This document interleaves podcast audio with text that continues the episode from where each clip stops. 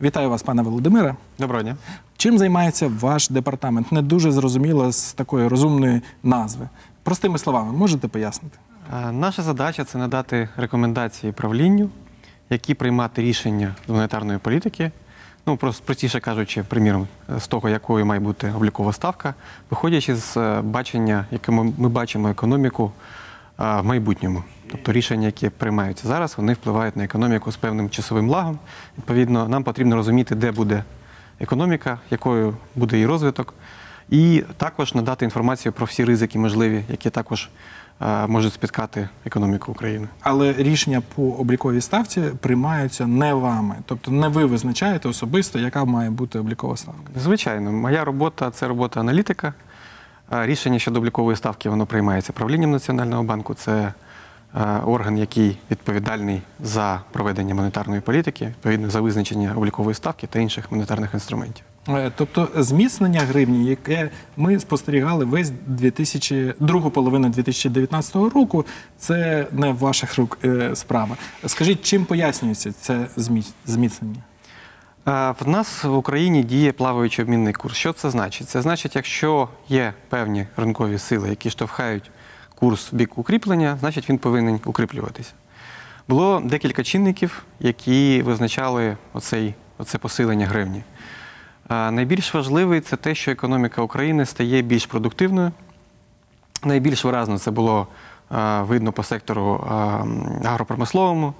В нас кожен рік це черговий рекорд врожаїв, і це не співпадіння якихось певних там погодних умов. Це е, результат того, що були значні інвестиції е, в цей сектор. Відповідно, врожайність у нас е, поступово наздоганяє провідні країни. Тобто аграрії е, це перша причина. І Так, це одна перша- з е, од- одна з причин, скажімо одна з так, так.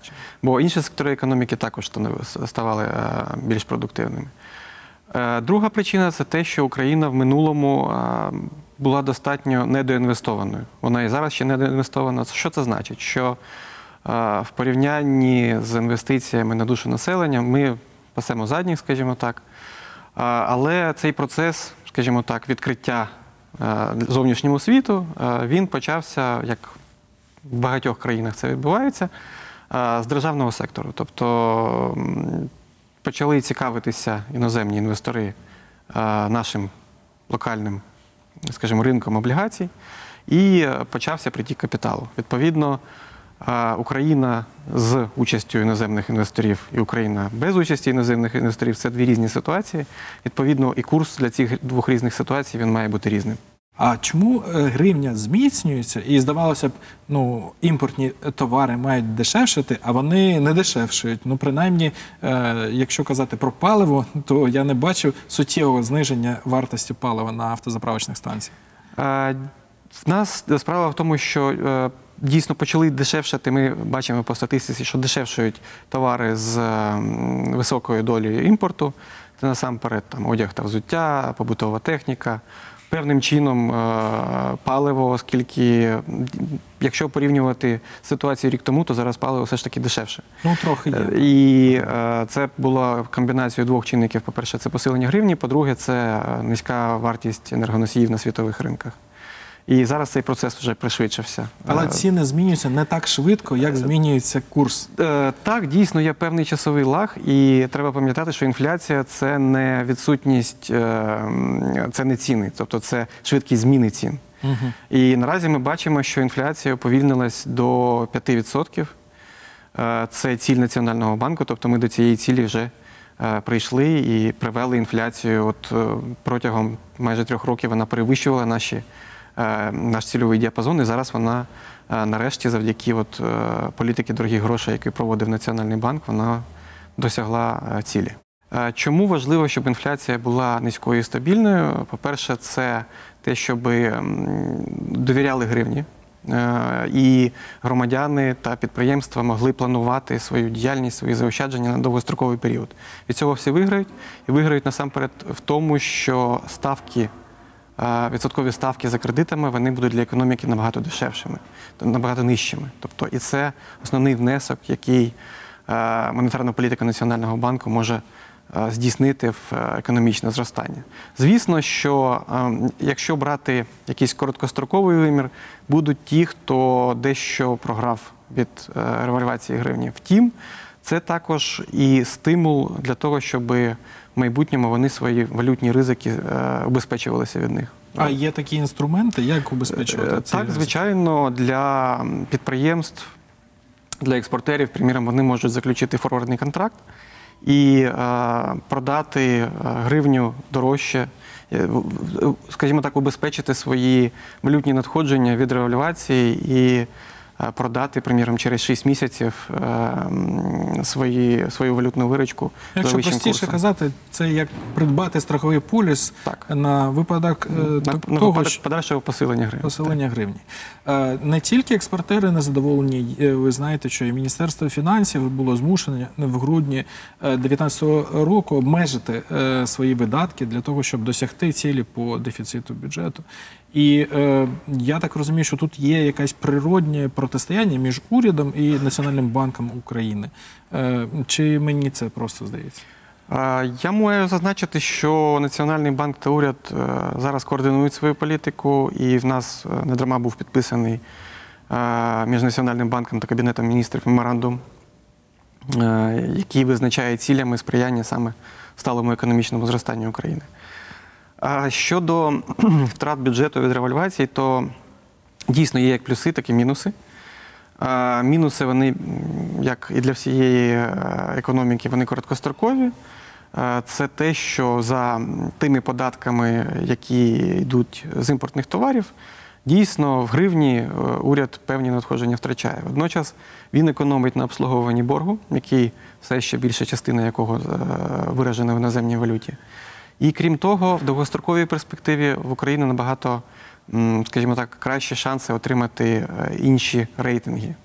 Бо інвестори дивляться зазвичай на співвідношення боргу до ВВП, на боргове навантаження на економіку. І в нас це навантаження, якщо брати на періоди там в 2015 році, коли боргове навантаження цього досягало 90% е, борг до ВВП державний, то зараз за підсумками року ми очікуємо, що буде нижче 50%. Це достатньо серйозне зниження боргового навантаження, в тому числі за рахунок револьвації, оскільки боргів в е, валюті вони переоцінилися е, і зараз є меншими. Ну і серед плюсів, наскільки я розумію, це менше стимулів українцям їхати за кордон, заробляти, бо зарплати в доларовому, євровому е, вираженні е, в Україні вже зросли достатньо високо і становлять, е, наскільки я пам'ятаю, тільки в два рази менше ніж в Польщі, тоді як ще рік чи два тому було в чотири рази менше. Тобто Ну, Так, так, ми так. вже Це зацікавлені в цьому з точки зору демографії. А якщо е, говорити про страхування звичайними громадянами, не компаніями своїх валютних ризиків, як би ви порадили вести себе, е, чи купувати долари, чи продавати долари, відкривати валютні депозити, можливо, якісь інші екзотичні валюти обирати? А В будь-якому випадку до власних заощаджень треба ставитися зважено і продумано, тобто не робити різких рухів. Бо якщо ви робите ці різкі рухи, скоріше за все, ви е, програєте. Є нова реальність, скажімо так. Раніше ніхто не очікував, що гривня може в тривалій перспективі вона може регулювати. В даному випадку це вже видно, що вона може регулювати. Тобто, в нас плаваючий курс він виходить з того, що ймовірність як девальвації, так і револьвації, вона симетрична. Тобто може рухати, рухи відбуватися в обидва боки.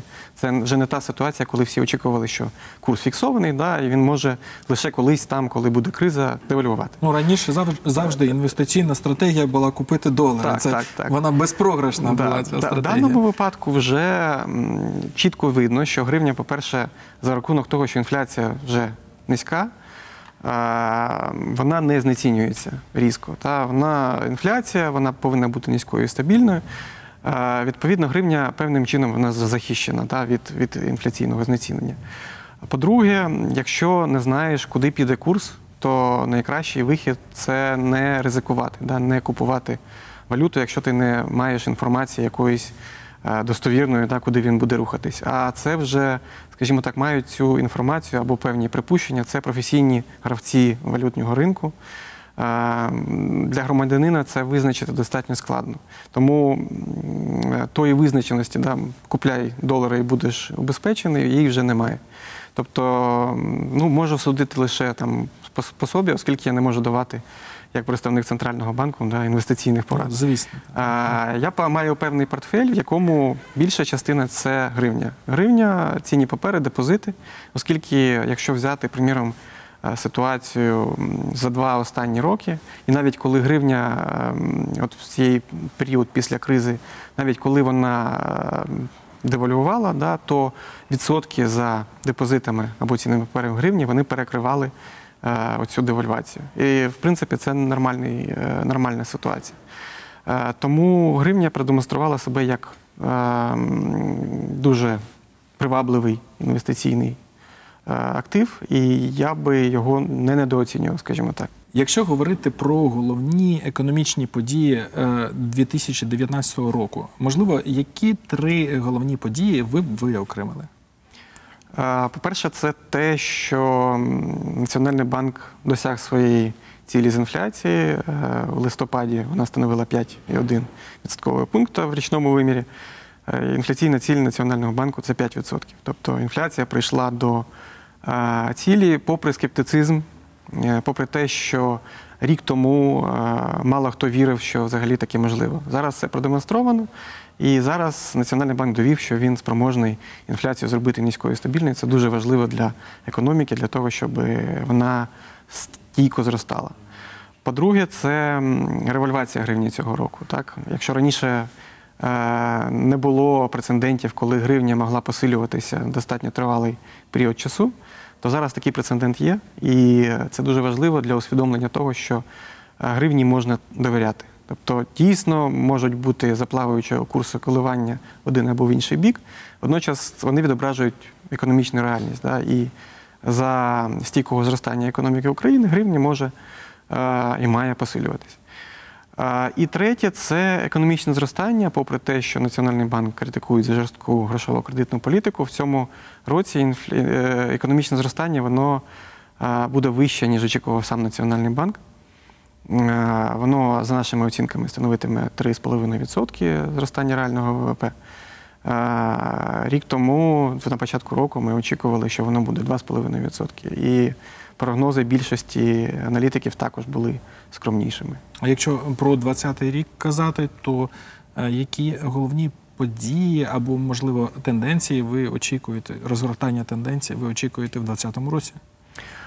З огляду на те, що інфляційний тиск е, в економіці він спадає, ну, скоріше за все варто очікувати того, що будуть знижуватися відсоткові ставки. Тобто Національний банк достатньо сильно вже знизив у цьому році свою ключову процентну ставку, проте ще справа за банками. Е, Вони, я очікую, в наступному році будуть знижуватись е, ставки за кредитами і кредити будуть більш доступними. Ну і за депозитами також. Е, Так, звичайно, але це природньо, оскільки інфляція вже низька. І, в принципі, в будь-якому випадку вони перекриватимуть да, оцю очікувану інфляцію і е, будуть вищими. І ті, хто заощаджуватимуть гривні, матимуть в реальному вимірі е, доходи. Е, З огляду на це варто очікувати також у наступному році пожвавлення кредитування. І це дасть певний поштовх для зростання економіки. І з огляду на те, що гривня демонструвала зміцнення, те, що інфляція є низькою, варто також очікувати, що знижуватиметься доларизація. Більше зростатимуть, я очікую, депозити в гривні, більше буде довіра до неї, і поступово економіка України ставатиме менш доларизованою. Е, Дякую вам, пане Володимире. А глядачам, як завжди, наприкінці передачі я говорив е, позитивні новини. Але сьогодні, в ці святкові дні, хочу просто привітати всіх з новорічними святами, з настанням нового року. З вами був Андрій Яніцький, програма Еспресо Капітал. Думайте та багатійте.